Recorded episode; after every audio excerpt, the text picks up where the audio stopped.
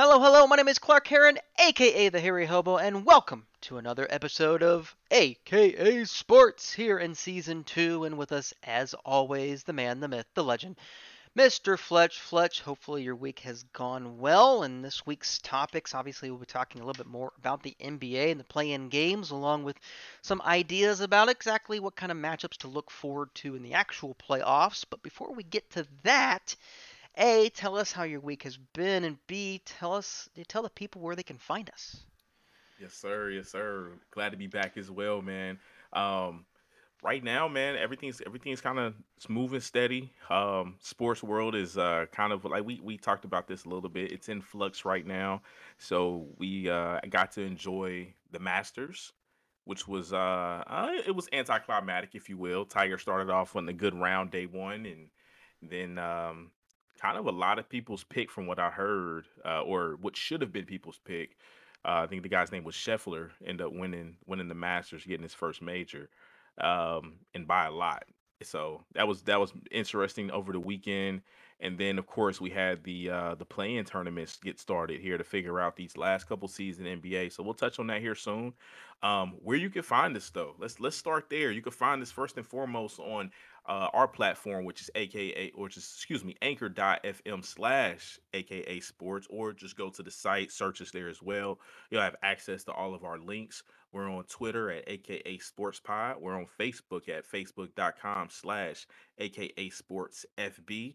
We're also on YouTube. Look us up there, AKA Sports. Subscribe, like, share, and please comment to give us give us a shout out. Let us know what you might want to hear. Let us know if we're doing a good job or not give us some feedback.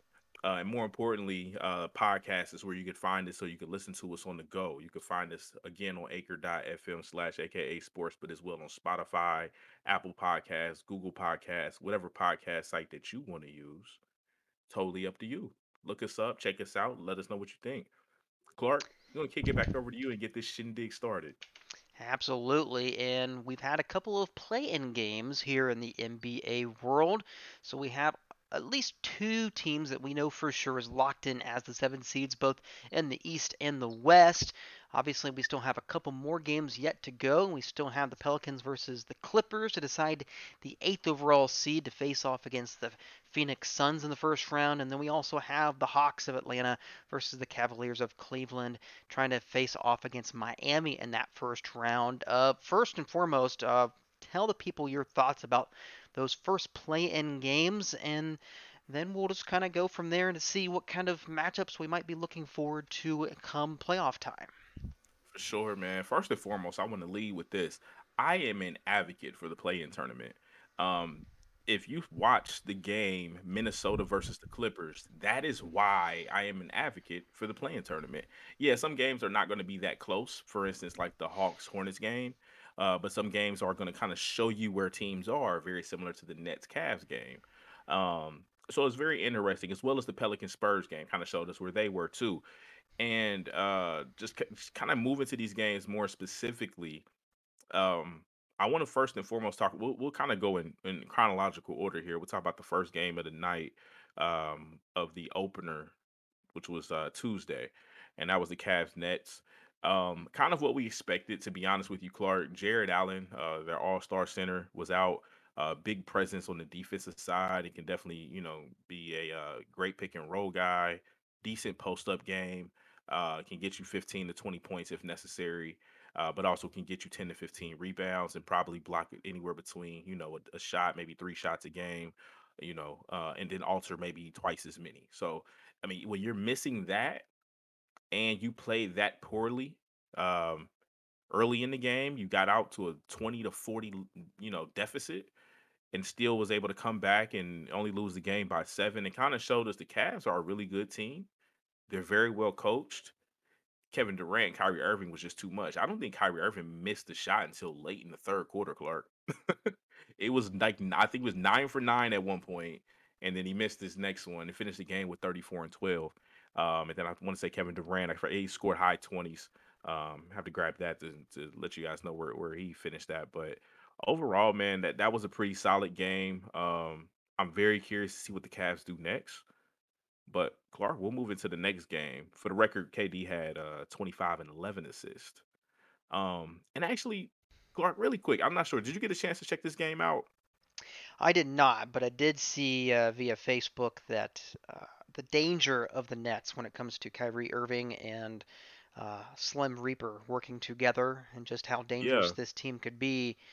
Uh, watch out, Boston. That is going to be a very interesting series. Even though they are the seventh seed, it's more like a almost feels like more like a two-three matchup almost. exactly. That's the kind of vibes I get as well. One thing to mention about this Brooklyn team too, man. Uh, uh, Bruce Brown moving forward. I've I've, I've given this guy a lot of flack in my in, in, in the past, but um, there's something to be said about his development this year and his role that he's playing this year. At this point, he's he's really the third fiddle. Uh, he's kind of the other playmaker other than Durant and Kyrie, where he's when when when it when the t- when when it gets late in the game and teams are starting to trap and get the ball out of Kyrie's hand and out of Kevin Durant's hands, Bruce Brown is there, you know, top of the key from the three point line to the free throw line is kind of where he roams. So he gets free there, and then his he's almost like a Draymond Green role the next step for him then is to you know make his way towards the paint and then essentially he's going to put up that floater that he's basically you know that's his only shot in my opinion um except for the occasional three. He loves that floater or he just hit the big man that's that's there in the short corners crash into the basket. Um or if all else fails you're still early in the shot clock get it back to KD or Kyrie and keep it pushing. Um also you can find Seth Curry on a three point shot.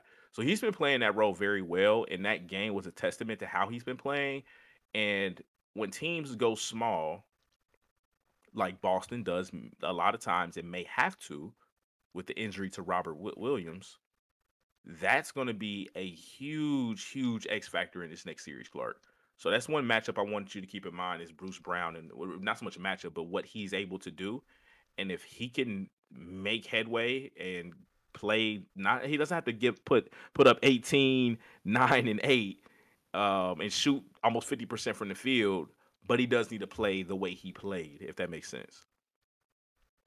Yeah, absolutely. And you know, I'm just it's one of those things that we'll talk about here in a little bit. Just you know, some of those exciting matchups to kind of look forward to, especially um, you know on the east side where things can kind of be a little bit more competitive. On the west side might be a little bit more. eh, If I had to guess, maybe uh, maybe I'm speaking a little bit out turn. Is just kind of thinking that there might be more of a more of a gap between these teams on the west side. But hmm No, you're right. You're yeah, completely right. yeah, we'll see what Um, happens. yeah, man. I mean, we, we talked about it too about a, a couple weeks ago, and we'll talk about the standings really quick too. I mean, between teams, gosh, one through ten in the East, they were only 10, 10 wins apart from each other. Miami had 53 wins. Charlotte had 49, uh, 43 wins.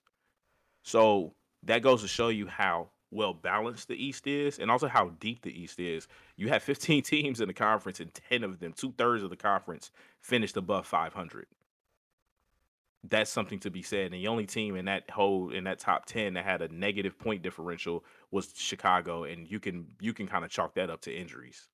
You don't have Lonzo Ball most of the season. You you um, uh, don't have Zach LaVine at various points in the season those are literally two of their top three to four players on the team. So, um, nonetheless, man, we'll get into the next game. That was the best game of the play-in tournament, and that was uh, Minnesota versus the, the Clippers. So, Clark, you know this. I'm on record for giving Karl-Anthony Towns all kind of hell, and I'm not gonna lie to you. I was giving him his props all season. I really was. Came out, won a three point shootout, made the All Star game Minnesota had a winning record for the first time in a while, with the exception of the year they had Jimmy Butler. And he kind of let me down, man. He kind of proved me what I what, what I thought was right. I've never seen him play very well in a big game. He their team won because of D'Angelo Russell going for about 30, Anthony Edwards, who Clark is amazing. That kid is amazing. Like, and I can't stress this enough. Like the the the contact that he's able to play through at his age, his skills, his skill set, and the way he's able to create a shot. He has he might have the quickest first step in the league. He really might.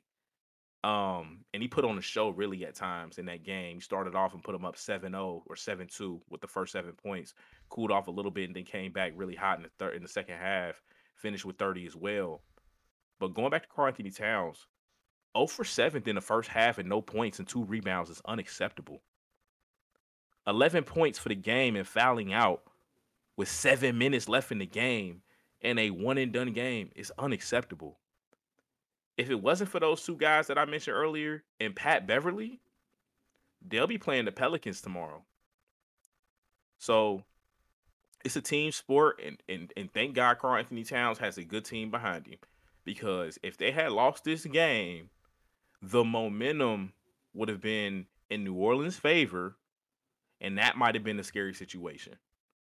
So I just want to mention that because like I'm expecting Karl-Anthony Towns at some point to break out and and, and not just in the regular season, Clark. We need this in the playoffs. We need this in big games, meaningful games. He should be an MVP candidate with the numbers that he's consistently been able to pull up, pull, put up, and how well he shoots from three at his position. He shoots over 40% from three. And he's seven, nearly seven feet. With post game, decent defense, very good skill set. The mental is what I'm worried about. And that game showed me he's mentally weak still. So once he figures that out, and you know, having Pat Bev on your team helps a little bit. But once he figures that out, then that's when I that's that's that's when I think we'll see him take the next step. And I'm hoping we see that in the playoffs. Yeah, it, it's tough to watch as one of the better, more talented players in the league. Just kind of not really live up to the hype, live up to the standards that he has for his skill set.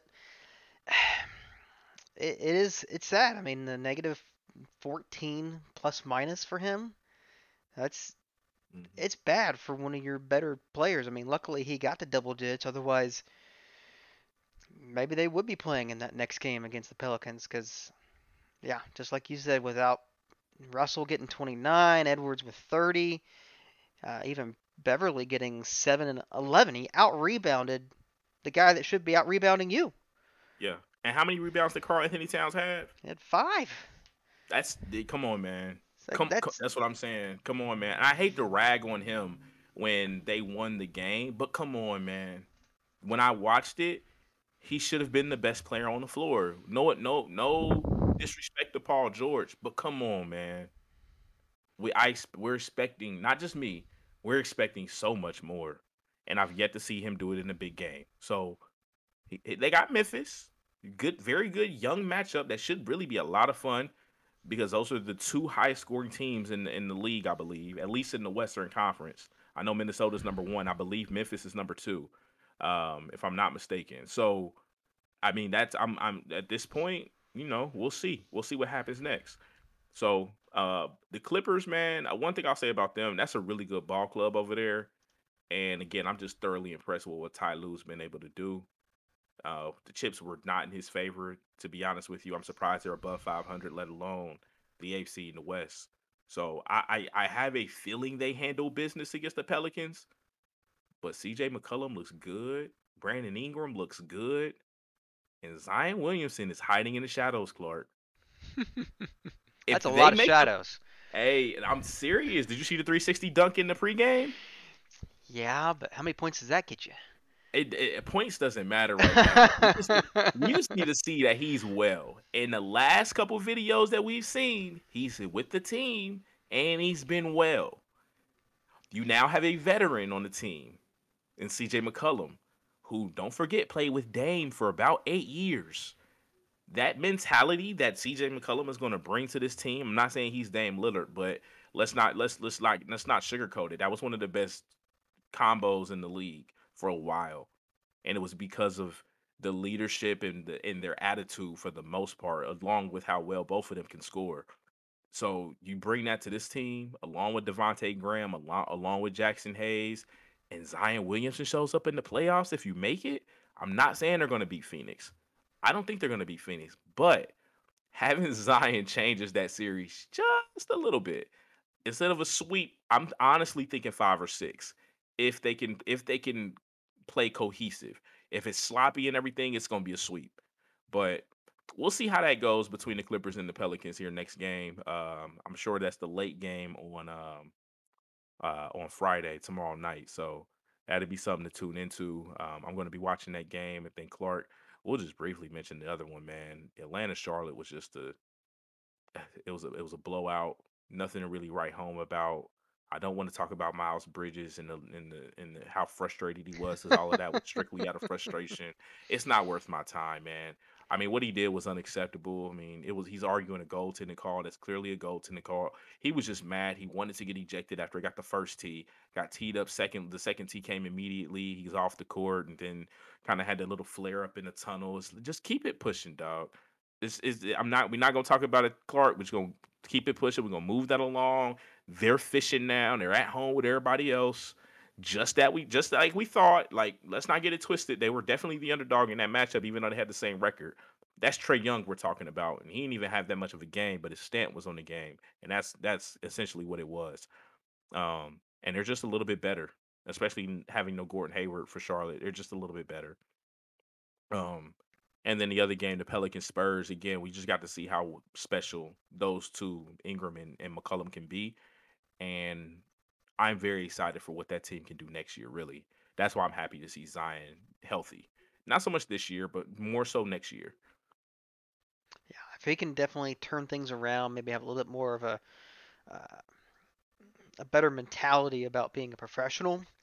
Yeah, that Yeah. team's the skill set's there. There's no question. It, it really just comes down to getting that cohesive unit to play together as a team, just to see if things how things could play out, depending on how far they want to go. Very similar to the conversation we had about uh, Karl-Anthony Towns.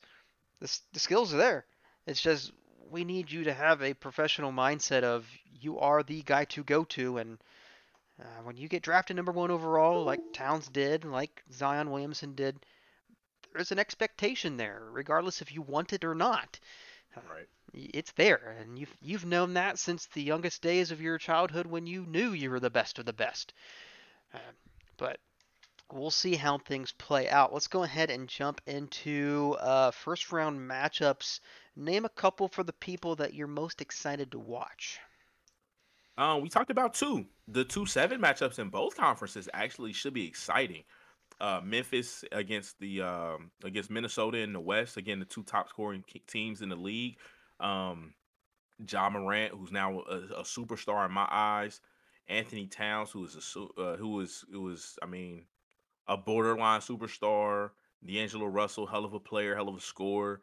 Uh, you got Desmond Bane over there in Memphis, three point specialist, along with some good defense. Uh, I shouldn't say specialist. He does have a very good all around game. Just got Dillon Brooks back. Um, I'm expecting a lot from Jaren Jackson this offseason. This is the this is now I think his third or fourth year in the league. I'm expecting him to kind of have a very good series. Um, and then the one I'm the one I had to say for last man is becoming one of my favorite players to watch, and that's Anthony Edwards. Um, that kid is a beast, Clark. Like I'm I'm sitting here. I, I feel like the whole this show should be the Anthony Edwards show. This episode, I just keep talking about the kid. Like he's that good to me, though. He really is, and I and I and I think his peak is extremely high. And I just I don't know what's next. I'm just I'm just gonna wait and see. But um, yeah, I think one thing I'll say is that young teams in the playoffs can be upset. Why is this? Because old teams in the playoffs can be upset. it's plain and simple, Clark. Anybody can be upset. We've seen 1 8 upsets in the NBA playoffs. We've seen 2 7 upsets in the NBA playoffs. It's not a 116, 215 kind of thing. And Memphis is not your usual two seed. They are the best, the second best team in the West. I completely agree with that. But they're young and they're not quite proven yet. And other than Ja Morant, a lot of those guys do have a lot to prove. They're very good in the regular season, and they were pretty good last year. And yes, they do have a little bit of playoff experience from the from last year as well, which will help them. But the, that Minnesota team is is very good, and it will predicate on if Karl-Anthony Towns can dominate this series down low. If he can, this series will probably be a little bit longer than expected. Um, and then the two seven matchup, I believe Brooklyn was actually the favorites opening up as soon as they had won the play-in game. That has now flipped, from what I understand. and Clark, we have news. The shadows. Remember we talked about the shadows with Zion? Guess who else is in the shadows right now? I'm assuming is a player from the Nets. You better believe it's a player from the Nets. And who might that player be?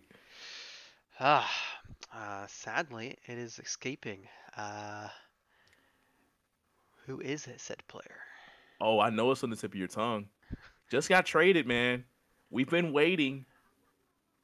All season, we've been waiting. Uh, I I can't think of his name right now. Oh, it's got to be on the tip of your tongue. It's Ben Simmons. Yes. We're waiting on Ben Simmons. The report, Clark, is that he will be he will he is aiming to play game four. That changes a lot for me. You get any kind of Ben Simmons on the floor, it's an upgrade. Because let's be honest, Brooklyn's not deep. That's going to be a pretty good matchup. I personally have Brooklyn winning even before getting that news. With that news, just makes me a little bit more confident in my pick and I'm thinking this will go about six or seven. It's going to be a long series. I'm not sure what I how 100% how I feel about it yet because I'm not sure if Robert Williams will actually be playing starting game one. He's also lurking in the shadows, if you will. Um, he very well may be back for game one, but there's a lot of speculation. Same thing with Ben Simmons, a lot of speculation. But again, as those teams are currently constructed with the injuries that they currently have, I still have Brooklyn winning. Um, but yeah, those those two matchups, Clark, are probably my most exciting uh, coming up here. And then the, the, if I had to pick a third one, it's definitely going to be the uh, the Dallas Utah matchup. Uh, that's make or break for Utah, and that's that's something that Dallas desperately wants. Luka's gone home. This would if he loses in the first round, it'd be three years straight losing in the first round. Um, Utah's made it out the first round only once, and obviously we know what's underlying there. We talked about it on a few shows prior. So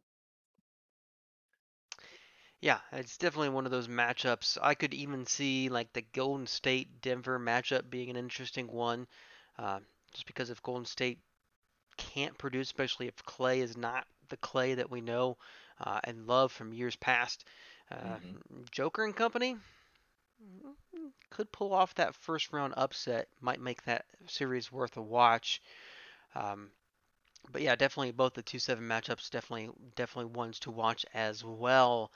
Um, actually, I want to stick with the NBA right now because uh, we mentioned his name earlier, and I wanted to get your opinion on him real quick because uh, he, after the game was won, he kind of went off and just kind of said a bunch of things, got fined thirty thousand dollars for it.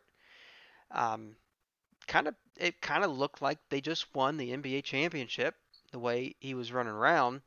But am I missing something? Is Patrick Beverley all right? Is he doing okay? Um, I, he's fine. He's fine. he's fine, man. It was overkill, yes. I loved the TNT play, the uh, first shining moment. Um, when they when they played them celebrating after the game, it was overkill for sure. But the the the thing is though is that he really wanted to beat the Clippers. And then secondly, I couldn't tell. Win the game. I, I'm just saying, man, that's really what it was. He was so happy that he beat the Clippers, and then he said he had the performance or had the yeah it was a performance. He had he had it planned prior. If they had won, he knew what he was going to do. I was like, man, I, that, that's why for me it was a bit overkill. It's like you know I get it, but I it's just it was too much. It was too much. I mean, at the end of the day, it's not like um I don't know. I, I guess we're I guess we're somewhat okay with it because Pat Beverley, like I could never see, for instance, if somebody were to trade, like if the Lakers were to trade LeBron, and he goes to another team in the West, and then they put them out of the play, like that. LeBron's not standing on no table. He's gonna no. have something to say, but he ain't standing on no scores table.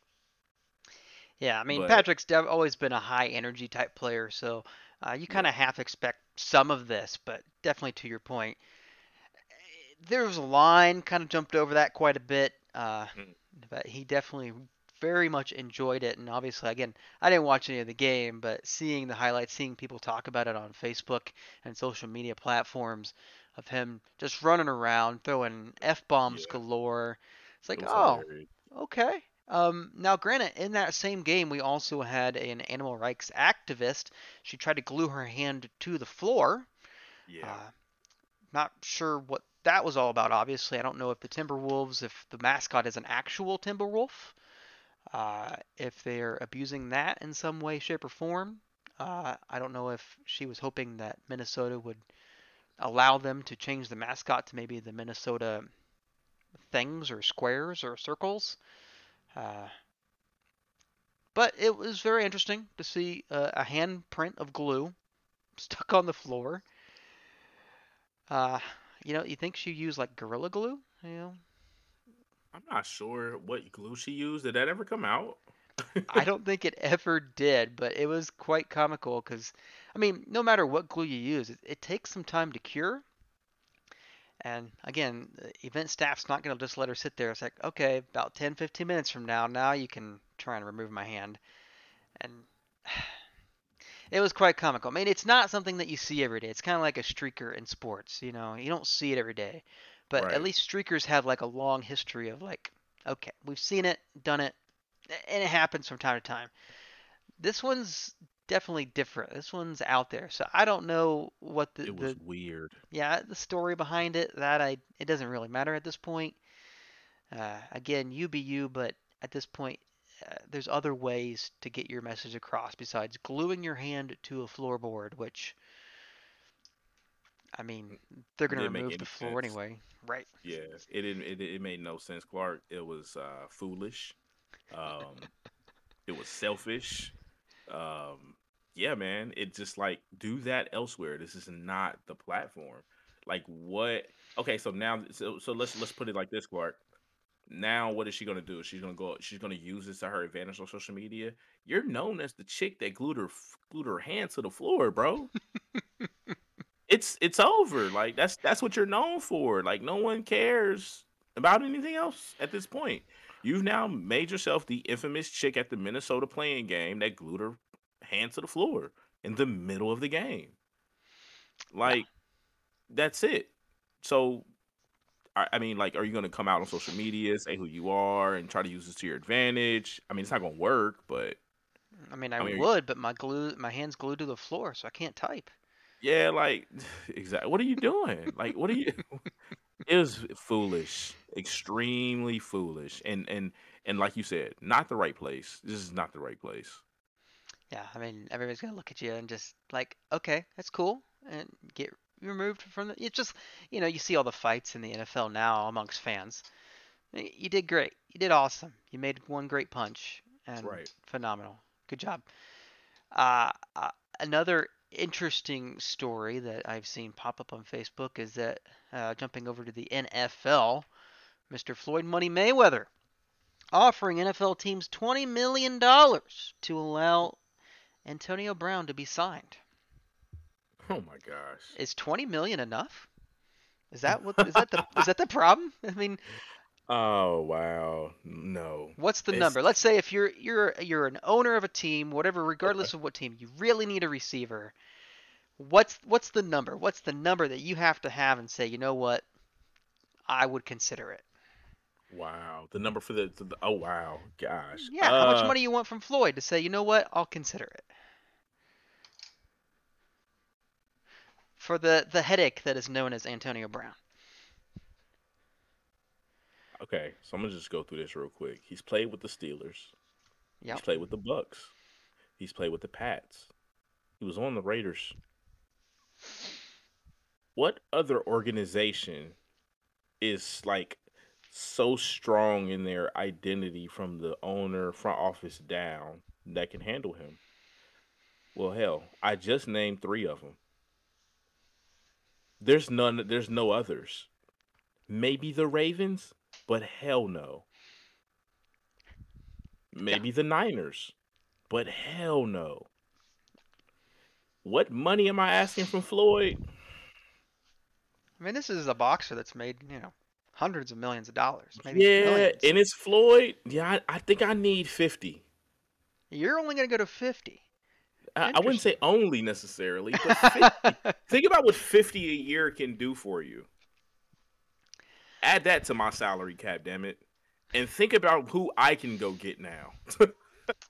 that's how that's what I'm that's how I'm looking at this. Or what coach can I pay? Can I give this can I give 40 of 40 million of this to Bill Belichick to come coach him? Because that's the only coach that I think can tame him. Or do I give it to Mike Tomlin, who was also the only co- only other coach that I think can tame him? Bruce Arians doesn't coach anymore, and, and I mean he walked out on him. You're not wrong, because I mean, no young coach is going to be able to handle him. Maybe, the, I, and you know what? And I would love to say the Chiefs, but I think as great as Pat Mahomes is, I think he has to be older to handle that. I think it has to be a vet, like it has to be a Brady quarterback, like an old veteran, very good quarterback. And there's Brady is the only one really left in the league. Uh, sorry, sorry, Aaron Rodgers. Those are the only two left in the league that really fit that bill. I guess you could say Matt Stafford to a degree, but let's be honest, how many more receivers do they freaking need? Um, yeah, yeah, yeah, man. It's just to be honest with you, bro. Just to keep it real, like if I'm an NFL team, I just don't want him anymore. There's a lot of other receivers, and the receiving position in the NFL is fairly deep. Um, I just don't see the reason to have him on my team at all. I, I mean, it just doesn't make sense, right? Like, I think his career's done. See, I- am kind of interested that you said only 50 because the first number that popped in my head when I first saw this, if I'm a GM, yeah, the first number that came to me was add a zero to that, and then I'll consider it. Ooh wee. Give me 200 million dollars. Ooh wee. And then we'll talk. Because again, you have a player that yes, the skill set may or may not still be there. We don't know what's going on with the ankle because according to him, he's not going to get surgery until he's actually signed with the team, which makes all the sense in the world. And even you don't know when he's going to blow up. You don't know when he's going to run shirtless off the field and have to deal with it or does something else or hits somebody. You don't know. You just don't know. So yes, 200 million dollars and then I will I will consider it at that point because all the negative PR that's going to come from that. At least I have let's say even if I spend a 50 million dollars on him, I have 150 million dollars more to say, you know what, I can I can withstand the negative PR to deal with that now. But yeah, I'm no I mean it would have to be an absurd amount of money in order for me to consider. Cuz like you yeah. said, I mean we've got this receiving class coming in via the draft that's deep and talented. I'll take any one of those over dealing with Antonio Brown. All day, man. All day. It's it's uh yeah, I just I can't have him on my team and like yeah, there's just it, I didn't even get to the draft. I'm glad you brought that up. Like that exactly. There's even more there. It's just it's not it's not necessary at this point. It's really not. Um and I don't know, Clark. I, I, do you think he's finished? I think he's finished. Do you think he's finished? The skill set, I think, is still viable. I don't think he's to the point where he can't physically do it anymore because he can. Maybe not to the the younger extent that we saw in Pittsburgh. I think that's well and gone. But he can definitely be a good enough role player. I think he can play better than, let's say, like an AJ Green that just signed a one year contract with the Cardinals again. I agree. Uh, he can I, I, he can outproduce him. Uh, so I he can out production wise, he's probably in a, a two or three on any given team, right? Yeah, I mean he can definitely produce and help you with any one of those teams. The problem is the mentality. It's the maturity.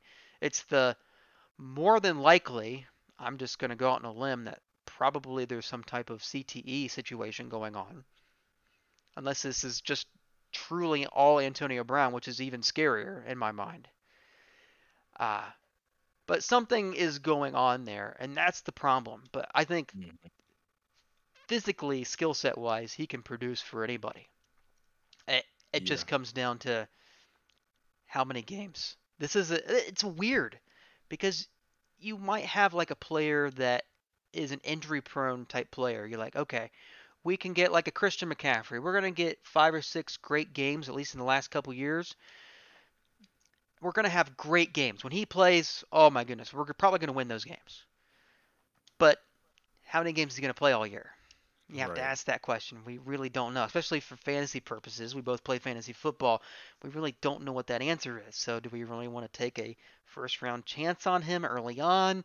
Like, that's the question. This is different, where the mental uh, it's just the mentality. How many games is he going to con- to produce at a good level before, If if any. yeah, before we have to kick him off the team, or he Yeah. quits, or something else happens to where we have to, you know, suspend him because now we have to deal with that type of issue that becomes a distraction for the team. Yeah, uh, 200 million is my mark. Uh, you at 50 million, that's that's bold in my opinion, but for me, I'm so far gone on that. Uh, I'll gladly take a unproven rookie that may take a year or two, Yeah. and I'm fine here, with that. man. Yeah. I mean, I I don't blame you for asking for that much money. Um, I really don't. And yeah, I, I'm totally fine with you asking for that much money because you you know the headache that's coming along with it. I mean, I, I mean that's that's it's it's a it's a problem. It's a problem, and I don't know how deep rooted that problem is either, man. I, I feel like it is, and I just don't want him to be enabled either. And I feel like he is somewhat being enabled. Uh, we've seen him with Kanye. We've seen him with uh, Floyd, and you know, and other other celebrities too. And it's just like, all right, that's cool. You can have your fun. You ain't on no team or whatever, and I'm totally fine with it. But like now they're vouching for you to come back to the league. Like, nah, bro, you've you've you've shown essentially at four different times in the in your career that it's just not gonna work. So Yeah, first it was how you left the Steelers, and then it was the Raiders, and then it was the Pats, and then here you are now, and it happened again with the Bucs, and it's just like, bro, like, you know, when are you ever gonna get it? Like, especially the teams, like, just you played under Brady twice, and you played with under Belichick and Mike Tomlin for crying out loud, and you still like are are like this. Like, no one else can handle that. right. You mean like you can't go? I mean, I don't know. Just keep, just we'll, we can go down to any kind of list that you want to. Like, there's no team that has a coach or organization that has time to deal with that, man, or that needs to deal with that because they need somebody like him that bad. There's just no one out there, and until he can actually like prove that he's on the up and up, you know, he won't get. To me, he he won't get another shot. As even even like we talked about with the production wise. So. Um, I don't know. Very interesting. I like the analogy that you use with McCaffrey as well, just because like a, tr- a injured or injury prone player is different because you know you're going to get something out of them, and also with running backs, you know you can use a dual back lineup and not have to use McCaffrey as often as Carolina does. So there's there's definitely room for that with an injury prone player versus somebody who just it's completely irrational and it's un it's uh um you can't uh you can't predict it. It's unpredictable. Yeah, I it's mean, very spontaneous. Like it's just it's it's it's it's that's bad, man. Like you can't rely on that at all. yeah, I mean, the league kind of learned their lesson, should have learned their lesson with the Josh Gordon situation, Right. where again, super talented, but I don't know how many games I'm gonna have him on my roster before he gets suspended again. That's I, why he never really saw the field with the Chiefs either. Like you know, but that's Anthony. Uh, uh, uh what's your name? Uh, Antonio Brown is not going to take a deal like Josh Gordon will. Josh Gordon will take the minimum to give it a shot because he knows his track record, right? And right, I think Josh Gordon's heart is in the right place. His head, a lot of times, is just it's not. And I don't know where it is now, and I hope it's in a good place because at right, times it has been, and he that's why he uh, is able to be reinstated, and he does do the things necessary to be reinstated. It's just the fact that he's been in and out the league so much I don't see him ever getting footing again. But the, the issue, the difference between him and Antonio Brown is I can truly and honestly say that he was trying. hmm And I think most people can as well. It's just when you have a problem, you have a problem. It's very similar to how someone is uh like an, an, an addict and they relapsed, right? Essentially, that's the, what he goes through. What Antonio Brown is doing is completely just bad behavior. right, It's not somebody that's going through mental, men, men, you know, some mental uh uh, what do you I wouldn't say illness, but some things mentally, and also having this this the, these other things to kind of use to cope with, and then relapsing, right, and then getting clean and coming back again and completing a program, being reinstated and hope somebody gives him a shot, and then they do, and then he, he again last time he just pulled himself away actually, and entered the program again. that's what I like to see. And if the NFL is just not going to work for you, take care of yourself, man. And I and I can truly say that's what Josh Gordon's been trying to do. Antonio Brown has not. Yeah, I mean, at this point, you've made enough money. Either get right, which hopefully that could happen, but at this point, just enjoy your life. Go out there right. and, and just enjoy it while you're young, and and just have a great time doing it. And I think, yeah, I really do hope the best for anyone in those situations. But as for NFL, your career's likely over at this point unless things massive changes happen. hmm Um, that's just I just don't see it happening. But uh, next little tidbit from this week, which was honestly mind-boggling. I, I'm sure you saw a little bit of this. Maybe you saw a lot of this. I don't know. Uh, Mr. Clayton Kershaw made his season debut just the other day. Um, he threw seven perfect innings, didn't give up a single hit, had 13 strikeouts, had 80 pitches thrown, which is pretty small amount for that many innings. Gets pulled. Yeah. Didn't even get a chance to do a perfect game. Two Yep. relievers combined for one hit given up, so it's a one hit shutout combined, which is great and all, but 80 pitches you get pulled out? Like, what? Yep. Good old analytics for you. Analytics are going to ruin the sport. Analytics is, and I'm and, and you're starting to see it in basketball, and and basketball is a, a slightly different. Um, but let's be honest, the product now is just not quite as exciting because of the analytics. Um, especially more so in baseball. It, this it just doesn't. I mean, I don't get it. It's so early in the season. It was only 80 pitches, like you mentioned. Like, I mean, I'm not saying go out there and kill yourself. That's not what we're saying. We're just saying like it's just two more innings, bro. Like, let's see if he can do it. And say if he gets up two hits, like, are you still gonna lose the game? He's had seven innings of nothing. And in the eighth inning, if you're starting to see his arm get weak, batters are starting to hit. That's when you pull him. You don't pull him just because. But the analytics say pull him. So what do GMs do? They pull him. Yeah, he came out and was asked about it and stated that, uh, you know, blame it on the lockout, blame it on uh, the COVID situation, whatever. He says he wasn't quite 100% just because of the shortened uh, prep time for the season. But regardless, hitter, bro. I I mean, hear if that. you're not ready, then I'm not sure why you're starting. But if you're throwing 13 Ks in seven innings on 80 pitches, very super efficient. Um, Right. not much laboring going on. Now, granted, I was trying to play devil's advocate. I was thinking I didn't watch any of the game. I was like, maybe, just maybe, the sixth and seventh inning he threw 40 pitches combined, just a, more of an extreme situation where half of his pitches came in the last two innings, just laboring through them and just got unlucky and getting foul balls left and right, and the the balls that did get hit were hardly hit, just right at people. Okay, maybe, sure. Maybe instead of throwing, you know, that beautiful 12-6 curveball that he has, it's more of a, you know, right down the middle, no movement kind of curveball.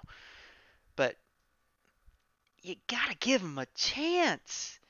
hmm Give him a chance. If the very first hitter he has in the eighth inning gets up the hit, guess what? Now you can pull him, and nobody's gonna laugh at you.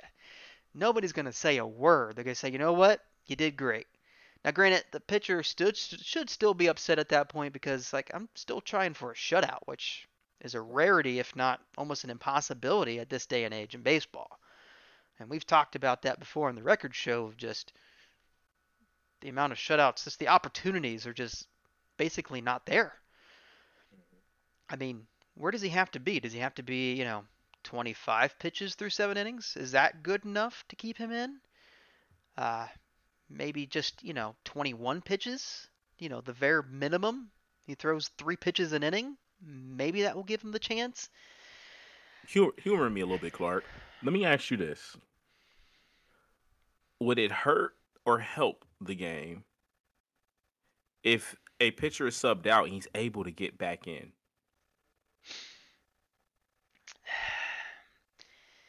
At this point, based on how they're how they train, how they're done. Would it help or hurt the game? Eh. I don't think it would either way. I mean, you'd be fine if you wanted to sub him, sub them back in. They would honestly never go for it because just like the Yankees this year, they brought in 16 pitchers on their rotation. Or not just the rotation, but on their roster. 16 of them. I mean, they're like covering every single analytical opportunity that they have of lefty versus lefty, righty versus righty, this pitcher versus this hitter is a better thing. Like, no. But do you want to bring him back in? Yeah, I'd be fine with that. I mean, I don't think anybody's going to complain if Shohei Ohtani comes back in after an innings rest. Yeah, I, I just kind of throw that out there because, and I and I and in that, in his situation, Kershaw's, I I would like to see him complete the entire game and just and have a complete game. Now, where the caveat is is say you you have your best pitcher out there, say it's a bigger game, say a you know something to not so much clinch, but say you're in a playoff race and you need wins, or you know you're in a playoff series, obviously you need wins. Um, I feel like it may bring another element to the game of, you know, say your best pitcher comes out, he pitches the first four innings. You saw throughout the last couple four innings, it's not quite, you know, say say first inning he got his juices flowing, second inning, third inning, fourth inning he's still fine. Hypothetically, we'll say fifth inning, you start to see him get hit on a little bit, pull him out, and again, this is your best pitcher in your roster. Say it's oh you're up one in the ninth I would love to see that guy come back. That's kind of where I'm alluding to where you have somebody like Kershaw, say he was having a great game, but you want to give him a little bit of a break for the end of the game. I don't think Kershaw would be opposed to that. Um it, coming out and then finishing the game cuz I mean, I, let's be real, if you're a competitor, that's kind of what you want to do. The only thing that may hold me back and Clark, this is the where my lack lack of deep deep knowledge on baseball kind of may hinder me a little bit with this. But it, the only thing that I would think that may be a caveat or an obstacle, I feel like pitchers get in a rhythm, and I think if you take yep. them out and put them back in, they may not be in the same rhythm. Am I right in saying that? Yeah, that would exactly what I was thinking. Is the, okay. the problem is more often than not, I would imagine that these pitchers, once they get into a nice rhythm, they don't want to come out. Um, now, some of them may run into a little bit of a trouble, and I'm sure they would be more than happy to come out after giving, you know, a two-run bomb that ties the game, and then come back a little bit later in your scenario. But yeah. when pitchers get into that rhythm, and you know, all of a sudden, because some some of them, just like uh, Justin Verlander, is a phenomenal late game pitcher. He is terrible in the early innings, but once he gets going and he actually throws harder as the innings go along, he is much better in the later game. So if he can get things, if he can get early outs, he'll probably last most of the game. But that's kind of where most pitchers are. Is just once they get into that rhythm, they don't want to come out. And then the problem is, it's just you. The problem with it is you would have to change the entire system of how every all these pitchers work out and get warmed up because typically they get the arm warmed up, they keep it going, and then once it's iced, like they're done. It's hard to get it back warmed up and get back to what you were pitching to earlier. So some it. pitchers can. Old school pitchers have absolutely no problems doing that because the way they were raised was you throw, you throw. I know you're tired, but keep throwing because that's how you're going to keep doing it. I don't care. Muscle memory. Yeah. Whereas the newer ones are much like uh, most of the closers now is we just need three outs. We need you to come in. We want you to be super hot, ready to go, and then that's it. And then if you, we have to go into an extra inning, we more than likely pull you out because we really your arm's only you know designed to get three outs, which I mean, that's the unfortunate side of baseball nowadays is because most of these players when they were in high school, I guarantee you, throwing nine innings was nothing. But right. you have a much younger arm at that point, whereas now just the way that they're trained, the way that they're pushed, the way that, like I said, the Yankees having so many relievers, all they want out of their pitching staff is just five or six innings.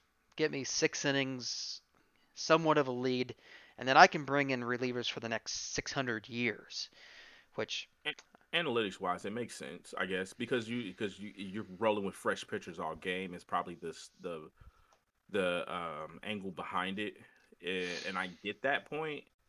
But back to kind of where we're with the Kershaw thing, man. It's it's we're taking away from you know a great moment, and that's what kind of sports yes, are. Is you know we remember sports really for the great moments. Like there's some years where Clark, if I asked you you know, who won the championship in, you know, 2000 or whatever, you might know, but you'll probably what's going to stick with you more is whatever was the best memory from that year was. Um, just plain and simple. Um, like for instance, I'm a Bronco fan, so this one kind of is closer to me. But like, no one remembers a blowout Super Bowl when you lost 43 to eight to the Seahawks. But I remember Peyton Manning breaking the record for most touchdowns in the season. Like that's just you get what I'm saying? Like we right. remember stuff like that versus, you know, you know, I honestly I wouldn't say unforgettable games, but you know, say big games that are lackluster or, you know, just who won that year. Nah, like I just remember like for instance, I know in the 90s, early 2000s, it was about home runs. And I remember the historic race between Sammy Sosa and Mark McGwire. I can't tell you who won that year. I really can't. I don't I have can. a clue. I definitely it, can. See, and again, again, and, I, and that's me so more being a casual baseball fan versus, right. like you said, somebody that watches the game and follows it. Like same thing with basketball, vice versa for us. Is I know you know basketball, and I know you know players, and I know you know teams, and I know you remember moments. But I can tell you who won in nineteen, you know, 84 or 85 or whatever.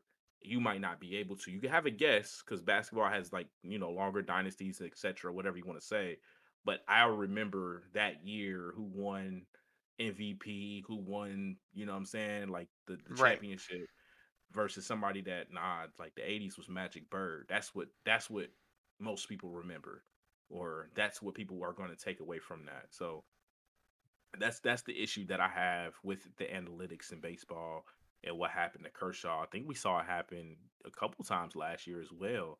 I get those were later in the season. I remember those happen, not like super late, but you know, they're probably 100 games in. But this is, you know, we're in week two, right? Is this week two now for baseball? Yeah, roughly. We're about seven games in. Yeah, so you know that it's early. I mean, like you can have gaps in his next start if you want to. You know, you can you can rest him up a little bit right. longer. You know, so to me, uh, to having pitched two more innings and you know he only pitched 80, and you needed what six more outs we'll say hypothetically, we know that's thir- that's 18 strikes. Not saying you're going to strike everybody out. You know, you might get a pop fly here, you might get a ground out, you might some, you know, have somebody go deep in the pitch count and you get them, or, you know, stuff like that. So, it, you know, let's say he finished the game with 105 pitches. Is that really ridiculous?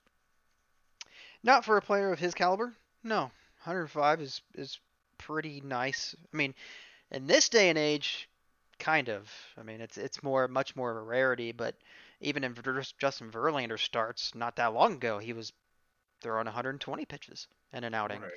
But exactly. every pitcher is built a little bit differently. Kershaw can easily handle 100 plus pitches. He's done it probably multiple times in his career, if I had to guess.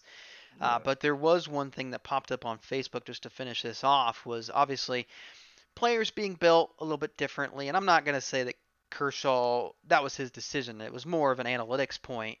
Uh, but back in 1919, I know that year well, uh, based on some historians. Uh, Mr. Ray Caldwell, if you know that name, I know you don't, but that's fine. Uh, from the Cleveland Indians, uh, he was pitching that day, and uh, he was pitching, and all of a sudden he got struck by lightning right in the middle of the game. Holy smokes. Uh, got struck by lightning. He had to be resuscitated. He got resuscitated, finished pitching the game. No way. Pretty, pretty amazing. Uh, 17 days later, threw a no hitter after being struck by lightning 17 days prior. What? Yeah, it, it was different back in them days. Again, we've done that with records and talked about just the silliness of what was early baseball. But yeah, the guy got struck by lightning. In today's age, a small little blister on your finger and you're out. Back in those days, small little blister and you're pitching another eight innings. It doesn't really matter. Struck by lightning, you're finishing the game. Yeah, it doesn't really matter. I mean, you, you didn't die. All right, let's go. Yep, Just you're What? good. Yeah, that's insane. And especially like you said, 17 days later, Yeah. it was so- a, a no hitter. yep. Threw no hitter. 17 days later. That's insane. I wonder how many pitches he threw.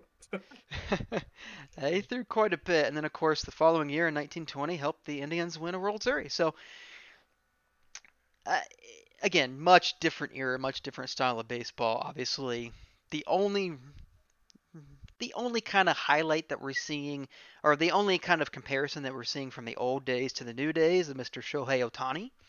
Obviously, being one of only two players all time to have at least, I think the stat is at least. Uh, I think it's 20 home runs and 10 strikeouts in a single season. Favorite player right now. Uh, it's either 20 and 10 or 10 and 10. I'm not 100. I can't remember that first number. But yeah, there's only two players. They each did it twice, and obviously Shohei's done it twice, and the other guy, some guy named Babe Ruth. I, I, I saw his name in the book somewhere. It was weird. Um, I saw his name in the store today. Got a candy bar. It's true. Maybe that's where he got his name from. You know, I, I, I don't know. I digress. But yeah, there's if you want to watch somebody that plays the game and they change the rules for him, something that hasn't happened in the sport for quite uh, maybe ever. It's been a Love it. quite a while. Love it. I mean, this is like you see it in NBA from time to time, especially back in the Wilt days and uh, George Mikan days, and they changed the It's- rules because of them. Yeah, exactly. Yep. And same thing with Shohei Ohtani. They're allowing the DH, allowing him to become the DH even after pitching, or even allowed to hit as a pitcher because he's Shohei Ohtani. That's crazy. I love Shohei Ohtani, man.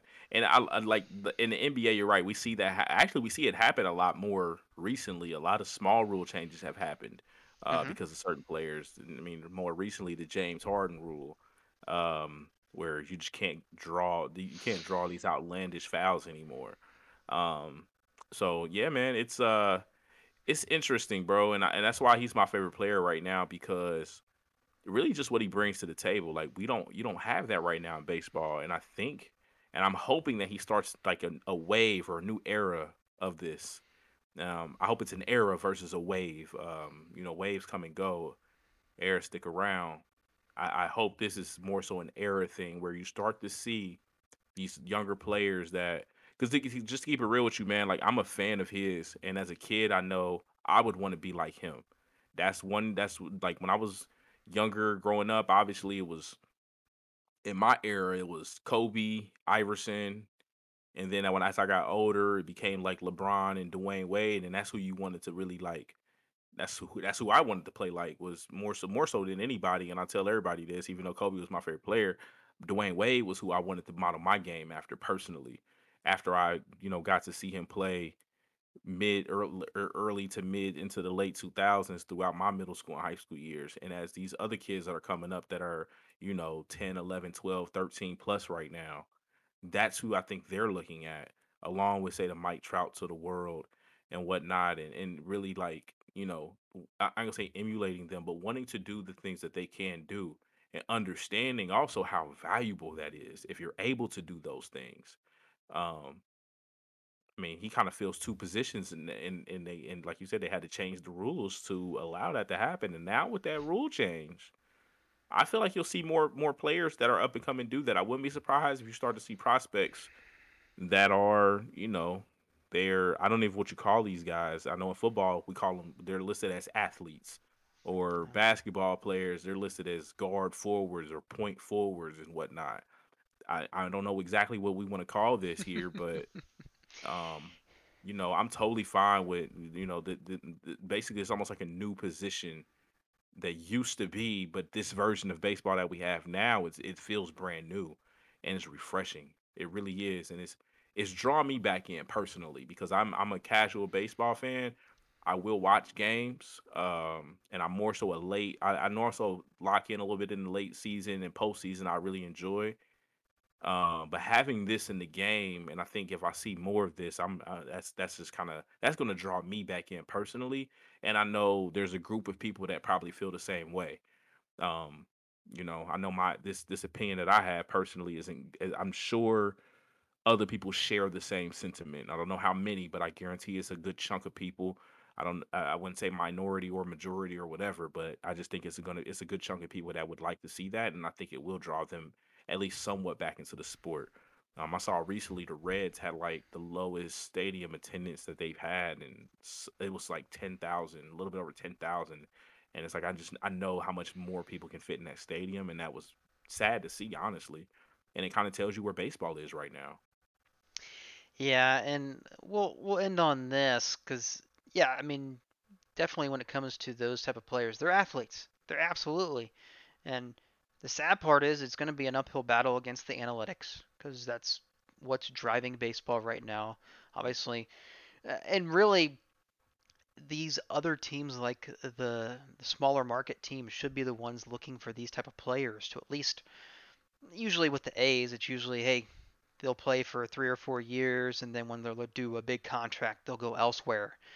Uh, those are the type of teams should be looking for these type of players and hopefully it's a trickle down effect to see what we see more maybe more in college, maybe more so uh, much more so in high school as well I mean, you see it all the time in you know younger leagues, a pony league, little league, that sort of thing.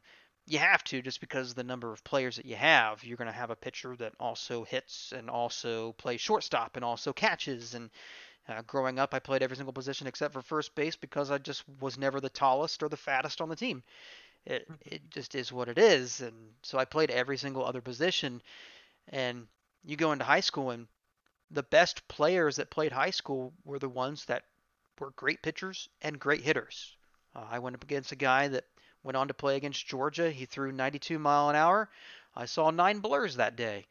Uh, he was a dominant pitcher, but he also hit 600 in his high school career, so he could do both. The unfortunate thing is, when it comes to analytics, is this, the idea of specialization, where you're going to have a lot of people in college and a lot of players. I remember playing against Ohio State in club baseball, and they had a a bullpen of at least I think nine to eleven in the bullpen on club.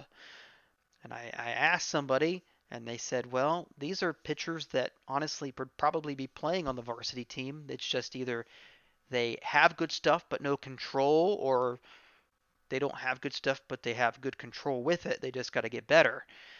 So uh, there's just so many of them. So unfortunately, at least in college ranks, it's going to be pushing more towards the analytics and not allowing these players, unless they're just so just amazingly great at what they do, which more not more often than not in that scenario, they're going to get drafted to the MLB and go straight to the MLB. I really don't Right. think they're going to spend too much time in college, but it has to be a trickle, trickle down effect, starting with the MLB, starting with the Shohei Ohtanis of the world, showing baseball that yes, we can pitch and we can hit. They can do both.